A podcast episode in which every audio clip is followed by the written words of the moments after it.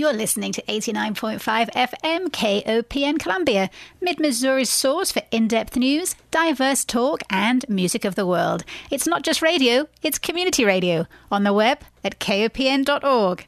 And this is Speaking of the Arts.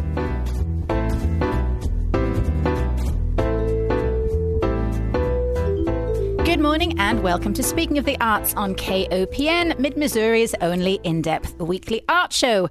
My name is Diana Moxon. We are taking an interesting journey on this week's show from an era which saw the peak of American self-confidence in the late 1950s to the ebb of the American dream in the early part of the 21st century.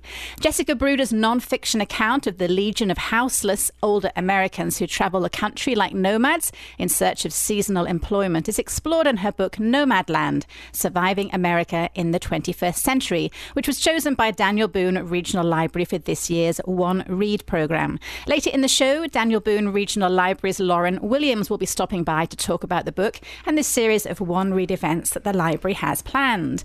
But first, we go back in time, back to New York's Bowery District in the late 1950s and the studio of abstract expressionist painter Mark Rothko. At that time, Rothko had been commissioned to create a series of paintings for what would become the most opulent and chic dining establishment in New York, the Four Seasons Restaurant in the newly built Seagram's Building on Park Avenue. Rothko at that time was described as a combative person with an adversary view of human nature. He was bitter about being considered an art world outsider for most of his career, but now that he was an insider, he felt compromised and contaminated. This period of his life is the cradle for John Logan's play Red, which opens at Talking Horse Theatre tonight, a two-character biographical drama starring my two guests today, actors Adam Brietzke and Aaron Krawitz. Welcome to the show, Adam and Aaron. Thank you. Welcome back to the show. I think you've both been here before. Thank you, Diana. So Mark Rothko is a fabulously complex and conflicted character. His biographer, James Breslin, talks about his intense desire for success, his guilt about success, his inability to compromise, and his compromises, his tendency to isolate himself and his wish for community, his mixed feelings about wealth and poverty, his suspicions about others and himself, his vulnerability to despair, and his frustration at trying to find suitable homes in the real world for what he considered almost sacred paintings. So Aaron, this is not a role you take on lightly. How much research went into preparing for this play? Well, quite a bit. I read his biography. I've read his son has published compilations of his letters and some of his talks and speeches. Mainly, I was at when Vicky Wilson actually suggested that I might want to see do this play. She saw it at the Rep in St. Louis. I read it, and this was 5-6 years ago. I said, I'm going to do this play if it kills me, which it has. And I'm very interested in art, as my friends know, and so it just seemed like a natural.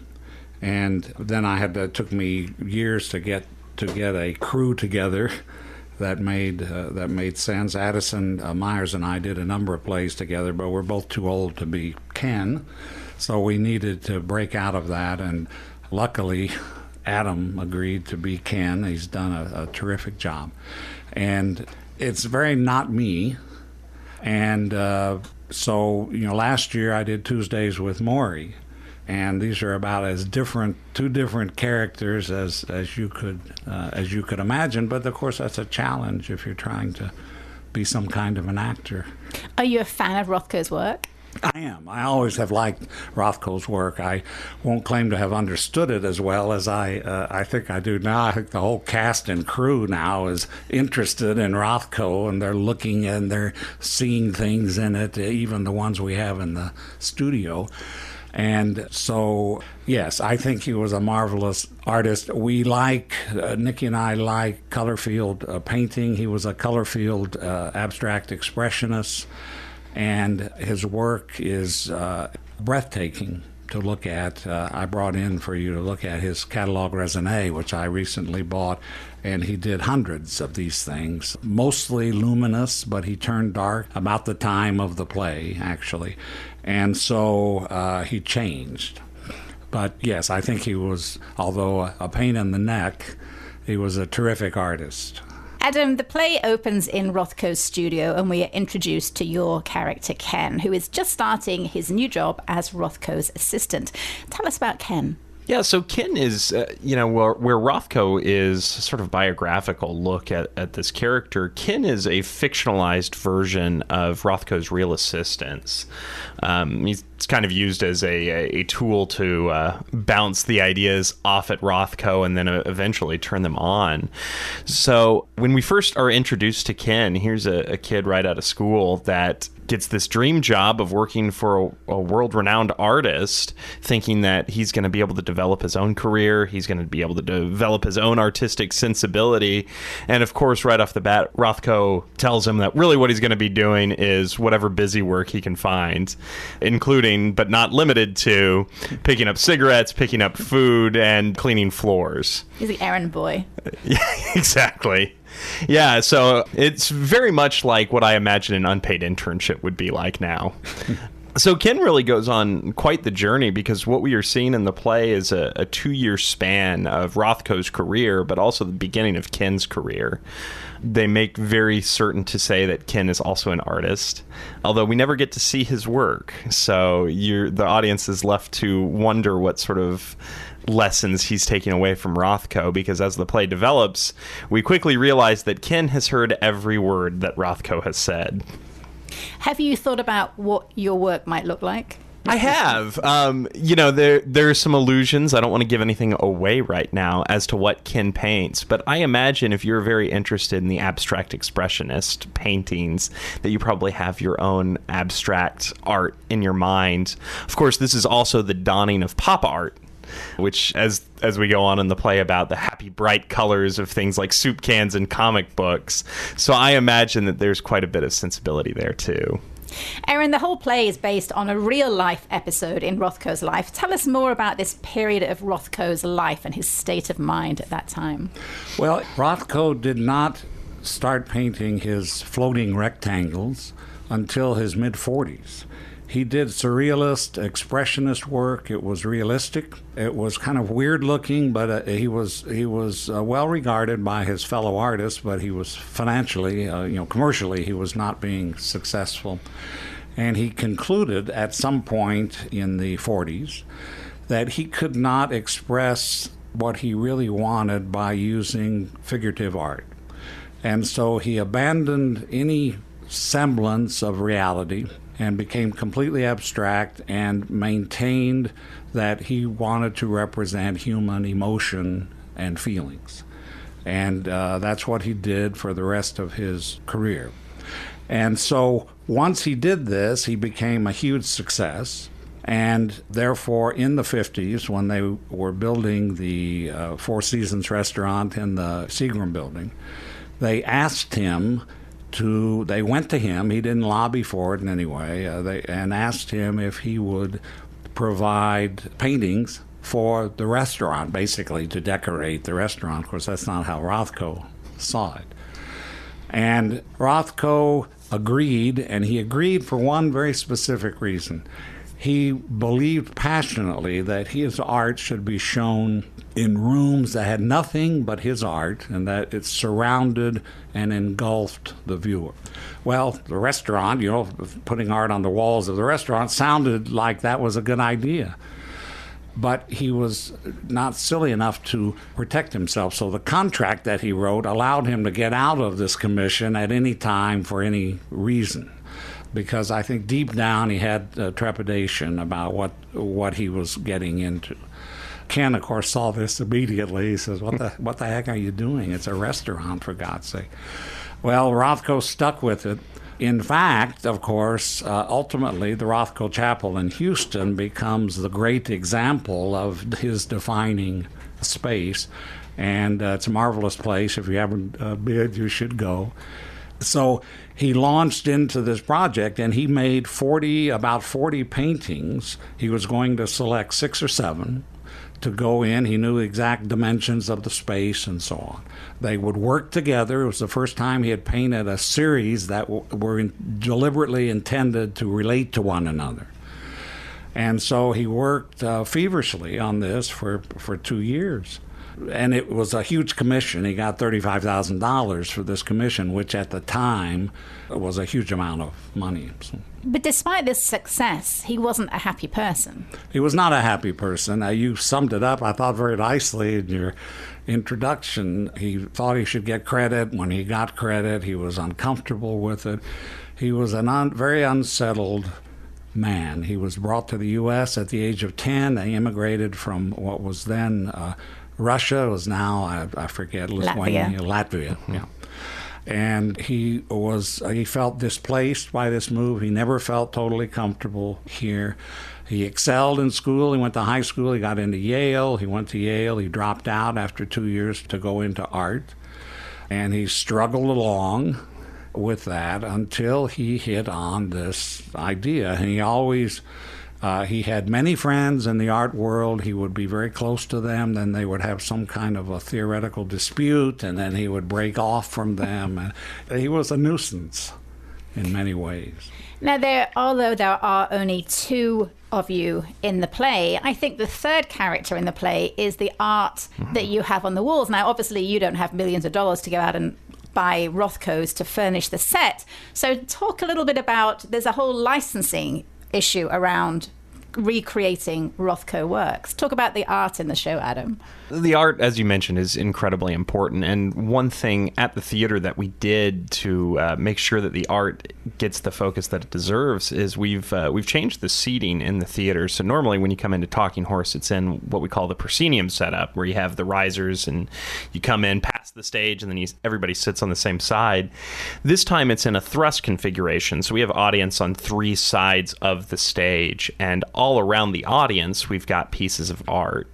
Part of the licensing agreement, to your question, we had to purchase additional rights to recreate representations of Rothko paintings. So all around the stage, we have all these different representations of Rothko-like paintings. Our painter, Julie Eumann, who also did a lot of the scenic design and is responsible for the empty canvases that we paint throughout the show. She did a lot of the creation of those Rothko works, spent almost the entire year working on those paintings. But it's pretty fantastic because you really do feel in the audience that you're enveloped by all this wonderful Rothko-like art. And after the show... You don't get to keep the paintings. No, right? That's right. Part of the agreement when we took out this license to recreate these pictures is that we have to destroy the paintings after the show is completed. We have 2 weeks to do so. Even though none of them are painted on canvas, and as Julie Eumann said, nobody would mistake these for actual Rothkos, but still, right. They have to all be destroyed. Right. That's right. So the play wastes no time with any preamble. The first line of the play is, "What do you see?" as Rothko asks Ken to comment on one of his paintings. It's a really simple question, but it is key to the whole play and to who Rothko is. So it's really an absolutely crucial line. Aaron, talk about the process of not just getting the tone of voice right for that line, but getting that delivery to the point where it can be nothing else. That one line must have taxed you for a long time. It did. Every line taxes me, but this, getting the voice tone in a part is a lot of the play, and getting started is a lot of the play. The early minutes of any play set down the character and are difficult for the actors, I think, and for the audience. So I had to define the kind of bold, overpowering attitude I'm trying to establish, that I'm in charge. What do you see? And what do you think? What does this mean? It's really in large part an excuse for me to expound on what he sees, of course, because he can't get a word edgewise. In fact, as I look over the first scene, he says and yes. And I say a page of this and a page of that. It's amazing. So it's an incisive comment, trying to get the tone right. I didn't want to shout, but I wanted to be loud, without being offensive and silly sounding. And hopefully I've kind of achieved that, but that's certainly what I'm after. There's a tendency from this part, and because I've watched some of the regional theater things on YouTube, to start yelling. And that he does his share of yelling through the script, but at very pivotal times, you know, strategic times. He doesn't, his normal tone is not yelling. It's very, you know, I'm the boss here. I know what this means. I know everything about it. I know what's important in art history. And I now am going to tell you whether you ask me or not. There are so many emotions that run through it. And when I read the script, the one that seemed to be the biggest takeaway with me was that he was just angry. He was angry the whole time.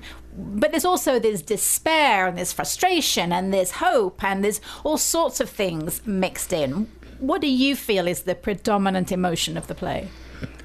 I think that he's conflicted about this project, is what I think. He sees it as a great opportunity. It's his first murals that interact with one another. He gets his own space, but it's a restaurant. He's getting a lot of money. As Adam pointed out, he's, you know, he kind of poo-poos money, and yet he's getting this huge, the biggest commission in the history of art. And this is all weighing on him. You know, did he make the right decision? Adam, as Ken, you are the recipient of all of those emotions that are floating around. How do you experience Rothko? You know, it's different every night, of course, but really the trick is, and I think you've kind of hit a major acting point, is that when you're in a scene with somebody and you don't have the words or the lines, you still have to be an active participant on stage. And so there's a lot of listening that I do. And so as I'm listening to Aaron give these Rothko monologues and just speeches about what art means to him and what this project means to him, I'm listening for new things that come up throughout the night, you know, whether it is, what's the overlying emotion here? Is it anger? Is it frustration? Is it depression? And then what is he saying by not saying anything? And so that then informs when I do get a chance to speak, even if it's just a line like, yes, it informs how I say that. Yes. It's all about what Aaron gives me that night that then informs what I do next. At the outset, Rothko makes it clear to Ken what he is not. He says, I am not your rabbi. I am not your father. I'm not your shrink. I'm not your friend. I'm not your teacher. He spends a lot of time lecturing Ken, though, right, as if he was his teacher. Right. So talking as Ken, how do you feel about your boss? Well, I think it's one of those interesting things that, and I'm sure we've all had this experience, that you're working with somebody that's clearly brilliant, but they're also just a pain. I radio edited myself there. I think we've all had that experience.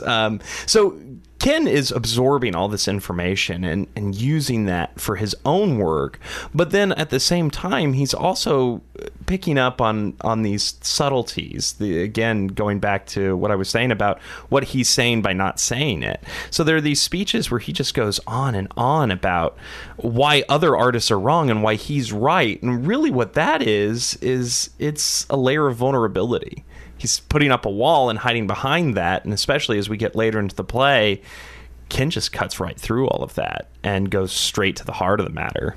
But Rothko believes that he is better than everyone else. He's not testing the waters by asking Ken. I mean, he truly believes he's better than everybody else, doesn't he? I think he believes deeply in his art. Mm-hmm. Now, one of the kind of subtle points in the play, I think, is that Rothko develops a real respect for Ken. He likes it when Ken talks back to him. That becomes clear toward the end.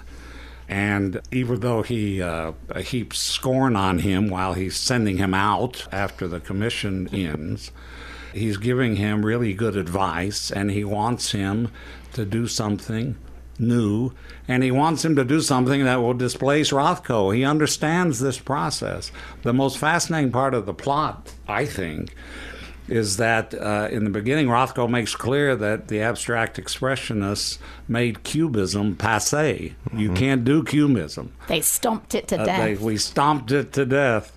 And at the end, pop art is coming onto the scene, and Ken, of course, appreciates exactly what's going on here. Pop art is supplanting abstract expressionism. And although Rothko rails against this, he understands that that's right. Well, and I think to your point of Rothko believing that he's better than everyone else, I don't think if you ever ask any creator of any type, any artist, if they are the best ever, of course they're going to tell you yes, because they have to appreciate their work. But almost every creator that I know always has that voice in the back of their head that says, what if I have it wrong? And what if they have the right perspective and I've been wrong this whole time? And I think we see a lot of that in Rothko. Now, Rothko pays great respect throughout the play to Rembrandt and Michelangelo and Matisse, and so on. He views these people as evolving through the history of art to the point where he now sees the path. Nevertheless, he shows great respect for them. He never heaped scorn on other artists, other famous artists. On basically the grandfather generation, but he doesn't care for the father generation, the Cubism generation. Well, that's right. He's very respectful of his co-abstract expressionists. Jackson Pollock figures prominently in the play, but he dumps all over, of course, the pop artists. Andy Warhol, he is beneath his contempt. How can you even look at this stuff?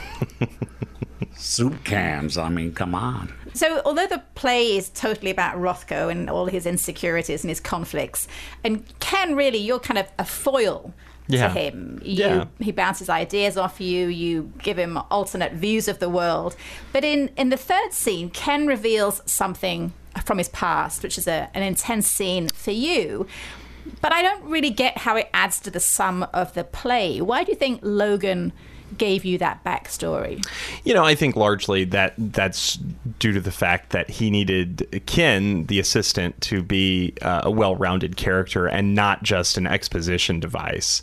We need to feel that both of these characters occupy this space and time, and each has their own path and pain and backstory. And without that, Ken very quickly would disappear into that guy that used to work with Rothko.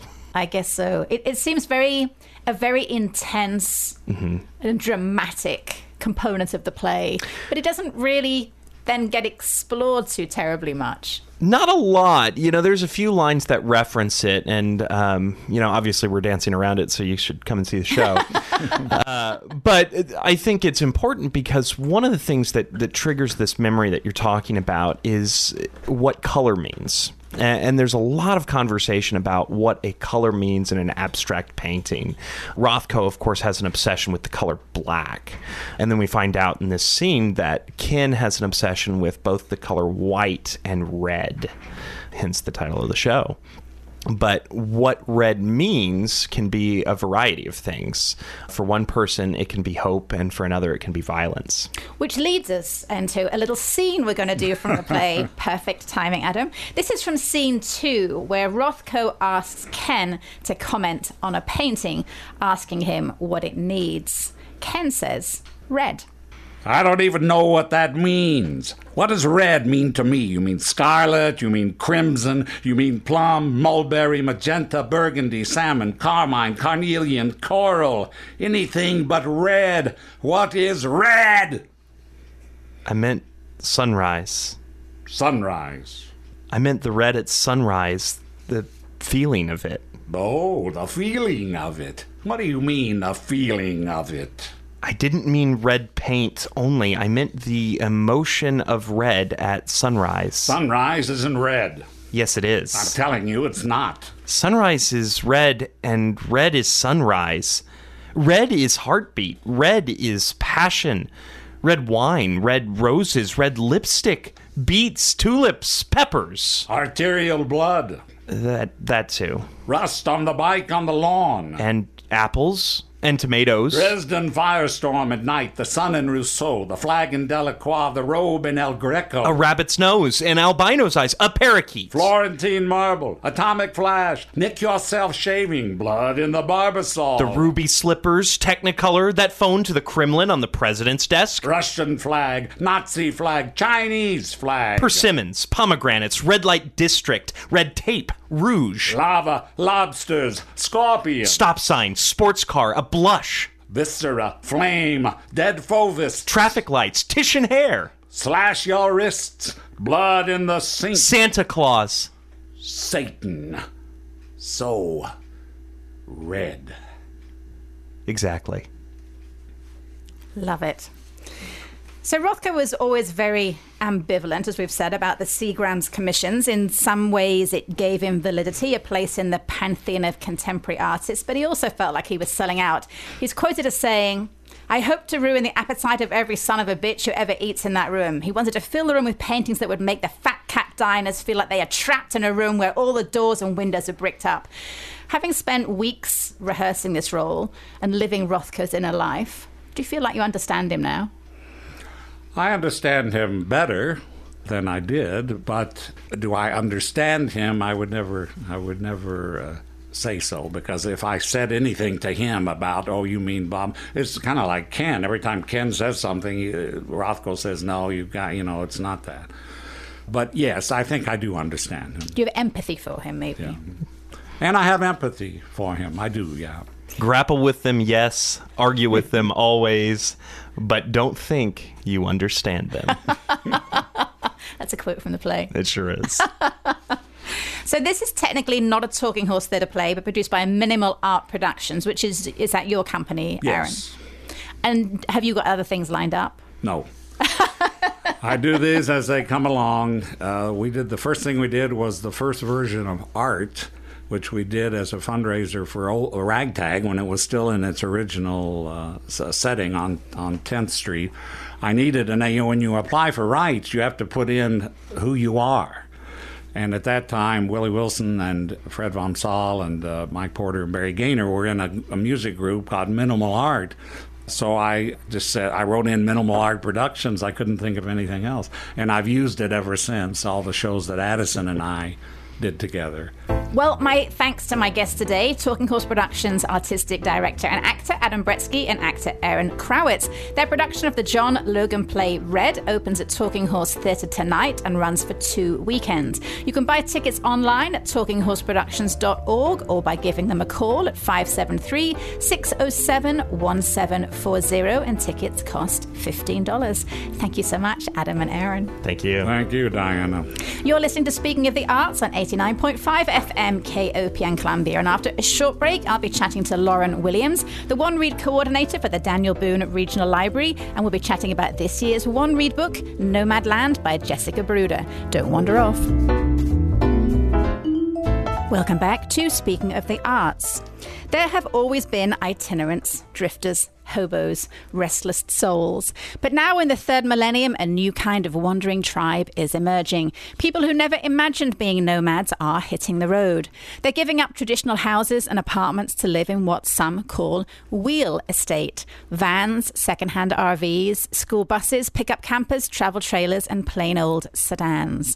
They are driving away from the impossible choices that face what used to be the middle class. Some call them homeless, but the new nomads reject that label.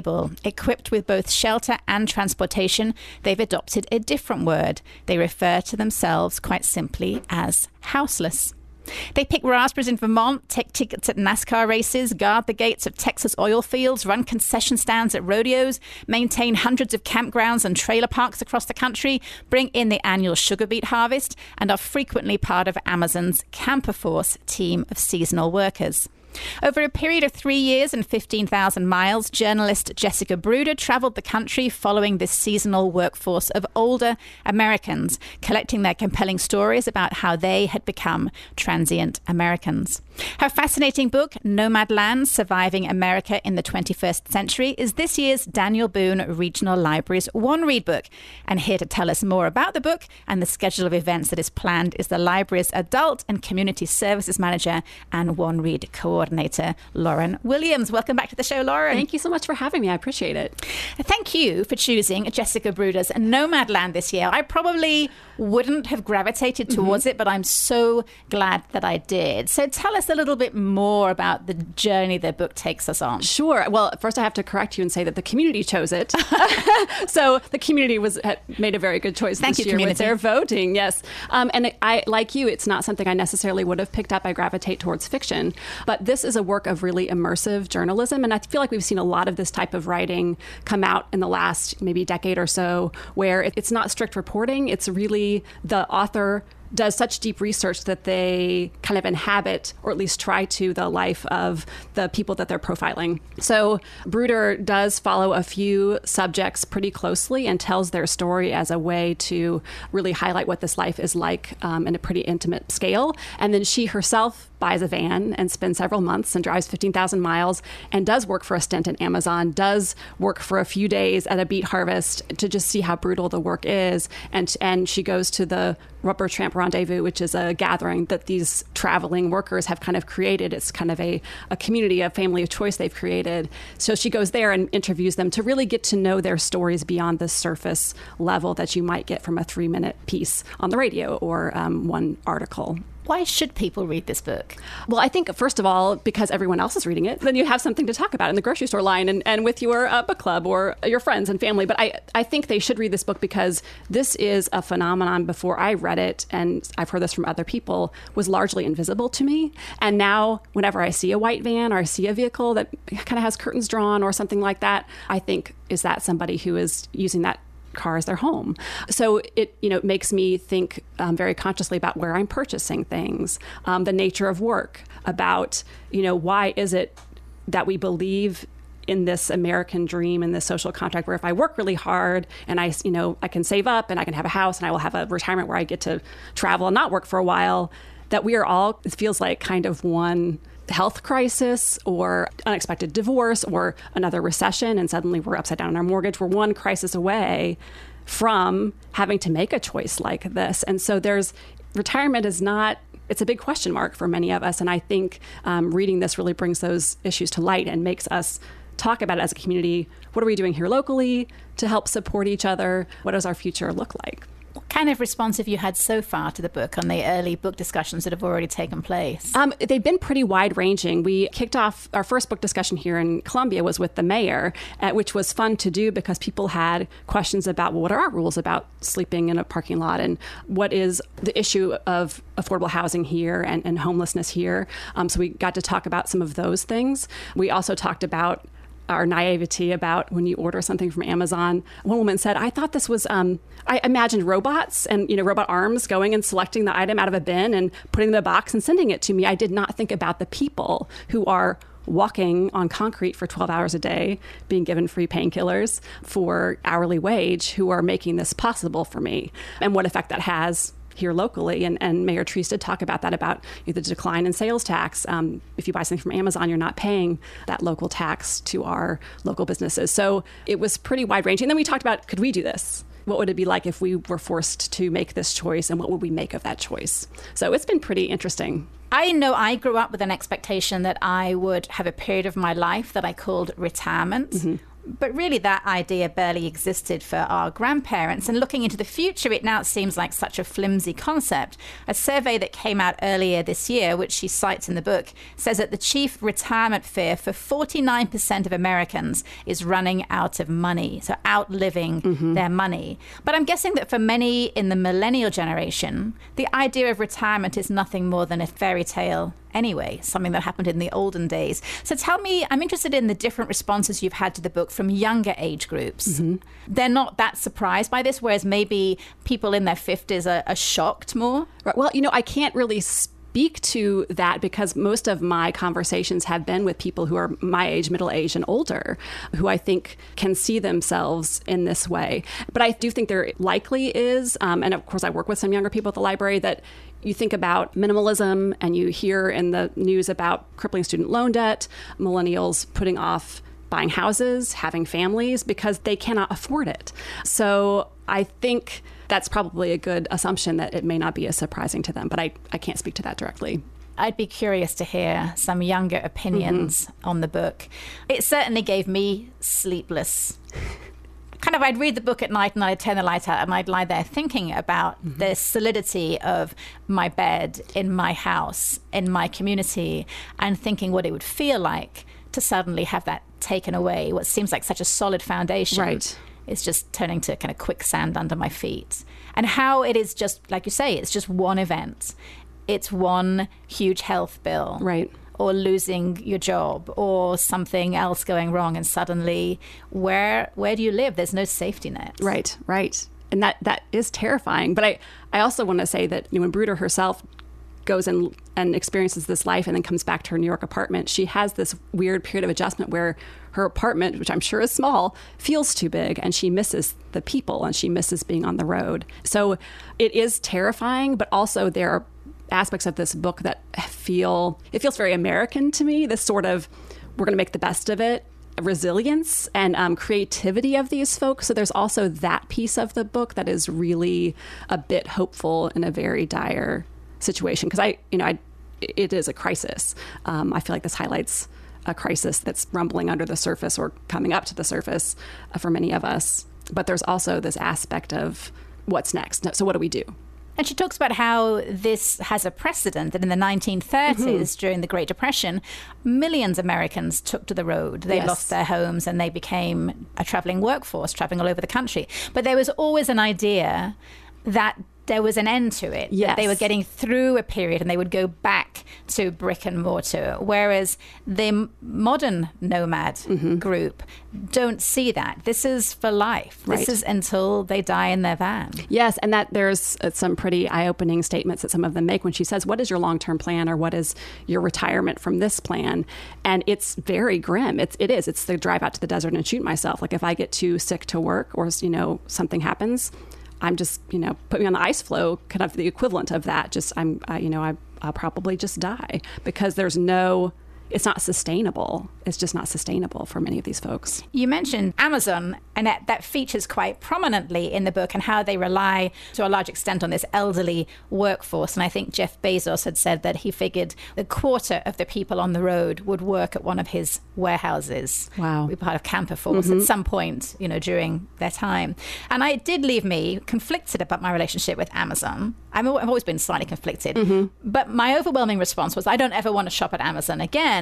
But at the same time, you realize how many people are reliant on this move in our consumerism, and that if we all stopped shopping Amazon, who would employ? I mean, where would all of these people get work? And I looked on their website, and they pay their workers $15 an hour. They provide campsite expenses. They provide assignment bonuses. So they can make a good chunk of money in this kind of awful 3 months, 12 hours a day, walking 15 miles on hard concrete, like you say, getting free ibuprofen and painkillers to help them get through it. There's a little passage in the book I was going to read which talks about some of the conditions. It says, this is from Pennsylvania, when summer temperatures exceeded 100 degrees inside the company's Brannigsville, Pennsylvania warehouse, managers wouldn't open the loading bay doors for fear of theft. Instead, they hired paramedics to wait outside in ambulances ready to extract heat-stricken employees on stretchers and in wheelchairs, the investigation found. Workers also said they were pressured to meet ever greater production targets, a strategy colloquially known as management by stress. Amazon monitors productivity in real time, analyzing data from networked scanner guns that employees use as they move and sort merchandise. It just kind of sounds pretty hellish. It does. It's really inhumane.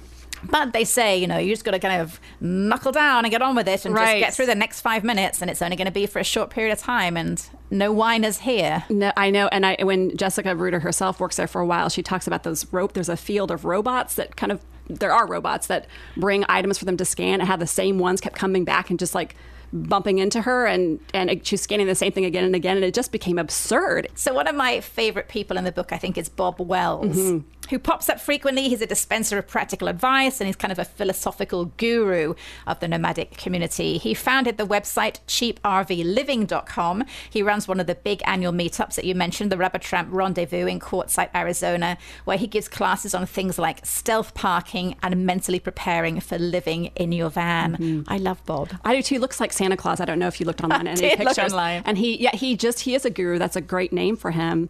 Just sharing as much information to make this lifestyle possible for folks.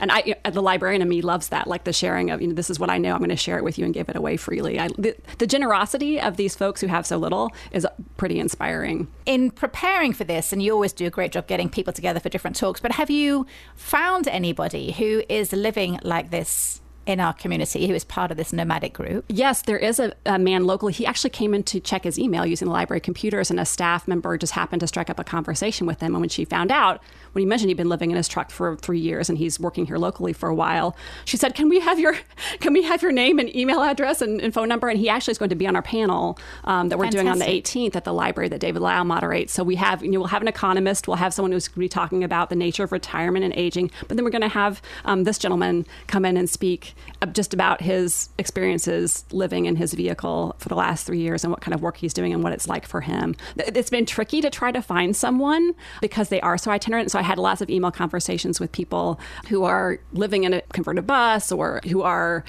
living this life, but they're in Colorado or New Mexico, or they're just not going to be anywhere close and couldn't commit. So I'm very pleased that the universe gave us someone, Richard is his name, that he's going to be here on the 18th.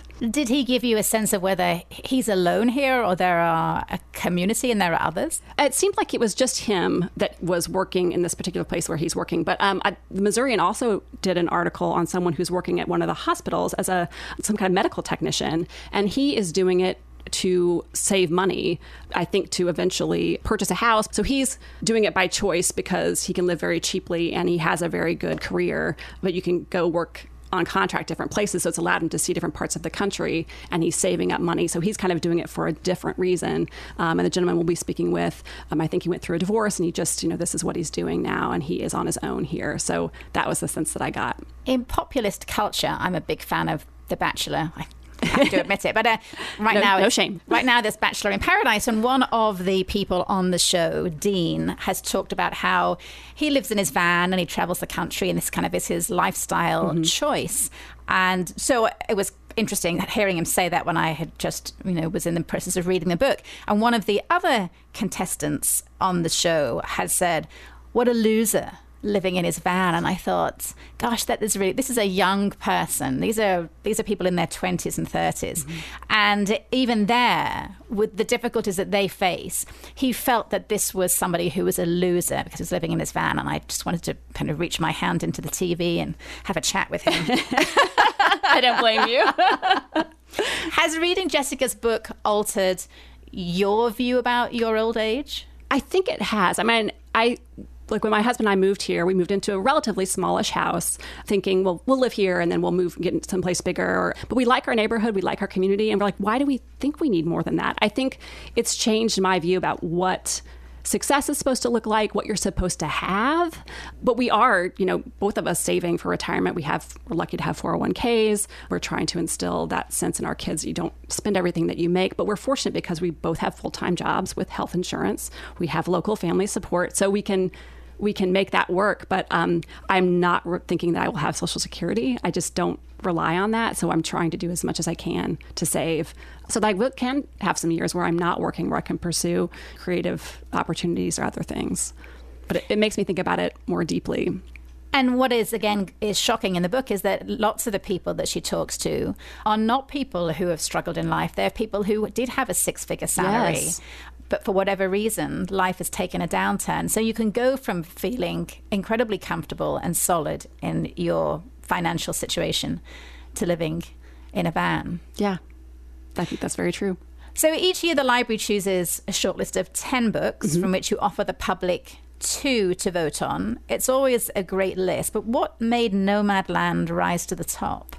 I think simply because there are so many topics to discuss, that's one of the main criteria we ask our reading panel to think about, is just the range of programming and discussions and films and, you know, art, what we can do around a particular book. So maybe a book that's really entertaining to read, but there's just not a lot of substance to talk about. And this book immediately, I think, rose to the top because of all of those hooks for things. So that, you know, the minimalist living, retirement, aging, travel, we haven't really touched on one of the main characters or subjects. Linda May wants to build an earthship house. So we are going to be doing a panel later in the month on alternative economies, green living, people who are trying to craft a life that is not, you know, part of the capitalist system. They're trying to kind of get out of the rat race and do something different, more sustainable. So there's that aspect of it. So there's just so many things to talk about. And it really makes this sort of invisible, or what is often an invisible topic, visible. So we like that as well. So events for the One Read programme kicked off this week. Yes. And tonight is the official opening reception for the One Read Art Show. Tell us a little bit more about that. Sure. That show is called Travelers. And so we invited local artists to submit works that evoke journey, that evoke transition. So they can be about travel, literal travel, or travel in nature. So I got to see the show yesterday and be there while the judging was happening. So those winners will be announced tonight. But it's a really wide range of literal interpretations, the roads and mountains, but also some kind of psychological interpretations. There's textiles, there's photography, there's mixed media. So there's a lot to explore and think about. And that's from 6 till 9 tonight. It is at All Street Studios. Yes, All Street Studios. And you also have a flash fiction writing contest. We do, and that is, we're asking people to tell a story of transition in 250 words or less, whatever that means to you. So it's that small container makes it a challenge to develop a story or a character or something in a short amount of time, but it kind of creates these sparks of creative genius sometimes. So we're looking forward to receiving those. We'll be taking those submissions through the end of the month at oneread.org, or you can, if you want to type it up and drop it off at one of the library locations, you can do that as well. And then those will get published on the library's One Read website, and then the Missourian will also be publishing the winners, and we'll be giving bookstore gift cards to winners as well. And the program events culminates, it actually carries on, but the highlight of the program is on September the 24th, when Jessica Bruder comes to town. Yes. Tell us a little bit about that. Sure. She will be speaking at Lorna Auditorium on Columbia College's campus at 7 on Tuesday the 24th, as you said. So she'll talk about the research and writing of her book. She'll answer questions from the audience, and then she'll also sign books. And that will be live streamed to our library location in Fulton, the Callaway County Public Library, for folks in that area. But it's always wonderful to hear, after we've spent a month with the book, you have all these questions. Well, I wonder what happened, or I wonder if what's happening to this person now. And so to get to ask those questions of the author is always fun. Jessica Bruder will be on my show next week. Yay. In fact, I'm talking to her this afternoon. We're going to record it, and then we'll be broadcasting it next week. So what else have you got? What other discussion groups have you got? You've mentioned a couple of them, but what else is coming up over the next couple of weeks? Sure. So the panel on the 18th I mentioned with David Lyle. That's one of my favorite things. And then the Alternative Living panel, that is on September 25th. So that's actually the day after the author speaks. And we'll be talking about that with Dick Dalton that morning on KOPN. So that's off the grid living in green economies, and we have folks coming from Dancing Rabbit Eco Village, that's I think in western Missouri, and so they are a sustainable living community that is put together up there, so we'll kind of hear about what they're doing. Adam Saunders from the Columbia Center for Urban Agriculture, the kind of farm your yard movement, and then Mark Haim will be moderating that. So taking the book as a jumping off point, well, what's an alternative way? What are other solutions besides trying to make it in the capitalist economy and then maybe ending up in your vehicle? What are some other things we could be doing? So that's very fun.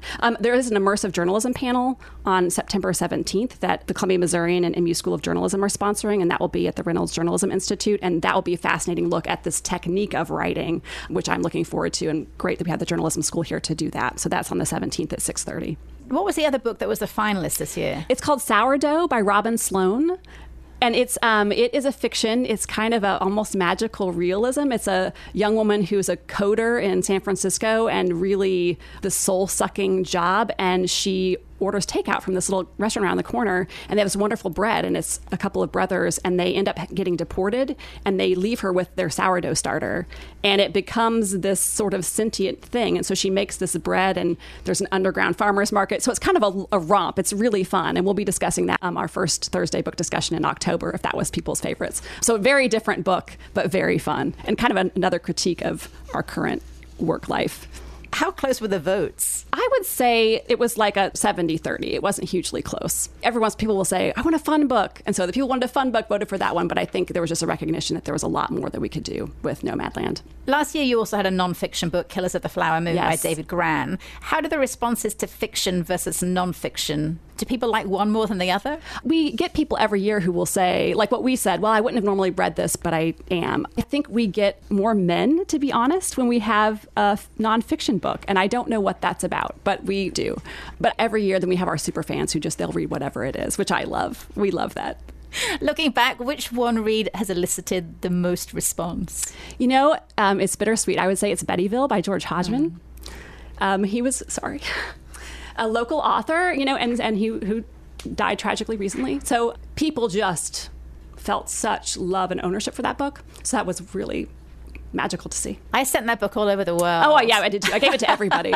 And everybody has a mom. Everybody can kind of identify with being a bit of an outcast. And it was just beautifully written and such a love story to the Midwest and his mom and caretaking. One of the things I love about the program is how you pull so many different organizations and people together to help present and frame the book. So tell us quickly about some of the One Read partners you have this year. There's such a long list. I'm going to leave people out. But obviously KOPN, you all broadcast the audiobook and have us on shows. We love that. Barnes & Noble, Skylark Books, hosting discussions. The Office of Cultural Affairs, Orr Street support all of our arts things, the Columbia Arts League as well. And then all of the colleges and universities, you know, they provide speakers, presenters, ideas. So we're very grateful to them. MU Art and Archaeology and Ragtag Cinema are both showing films. It's an embarrassment of riches. Westminster and William Woods and Fulton. So we have just lots of great, great folks helping us out. Thank you to my guest, Lauren Williams from Daniel Boone Regional Library. You can find a full schedule of One Read events at dbrl.org, and Nomadland author Jessica Bruder will be giving a talk about her book at Columbia College's Lorna Auditorium on Tuesday, September the 24th, and she'll also be on my show next week. Thank you, Lauren. Thank you so much. You are listening to Speaking of the Arts, and before we hand the airwaves over to Terry Gross and Fresh Air, I have a list of arts events coming up that would like to find their way into your diaries. This might be one of the busiest arts weeks of the year. There is so much to do and see. Tonight is First Friday in the North Village Arts District from 6 till 9. At All Street Studios, they have the Daniel Boone Regional Library One Read art exhibit entitled Travellers, and that opens tonight. At Resident Arts, there is an opening reception for Sarah Gwynn's Portrait of a Lady art exhibit. Sega Browdis Gallery has an opening reception for their September exhibit. And down the road at the Columbia Art League, they have an opening reception for The Child Within. That's from 6 till 8 p.m. Meanwhile, in Theatreland, two shows open tonight. Greenhouse Theatre Project's production of the Henrik Ibsen classic play Hedda Gabler opens at the Missouri Theatre. There are only 4 performances for this show, and both tonight's and tomorrow's are sold out. However, I do believe a handful of tickets are still available for both the 2:30 matinee and 7:30 evening show on Sunday. At Talking Horse Theatre, Aaron Krawitz and Adam Brietzke star in Red, a Tony Award-winning play about abstract expressionist painter Mark Rothko. You can catch Red tonight and tomorrow at 7:30, plus is a 2 p.m. matinee on Sunday, and that show continues next weekend. At Maplewood Barn, it's your last chance to see the hilarious Neil Simon farce Rumours. The last performances are tonight, tomorrow, and Sunday at 8. Out of town is the final weekend to see Crimes of the Heart at the Lyceum Theatre in Ararock, a southern gothic tale of relationships run amok and dreams gone awry. There are 2 performances today and tomorrow at both 2 and 8 p.m., plus a final 2 p.m. matinee on Sunday, and tickets for that show are $40. The Loop Maker Fair is at the new community pop-up park at 807 Business Loop 70 West, and that's from 5 till 7 tonight, featuring local makers, artists, designers, and entrepreneurs. The Missouri Jazz Music Festival is at Rose Music Hall tomorrow afternoon and is free to attend. The music starts at 3, and featured bands include Loose Loose, the Sons of Brazil, Pakao and his Afrofusion Orchestra, and many more. More info on that at mojazz.net.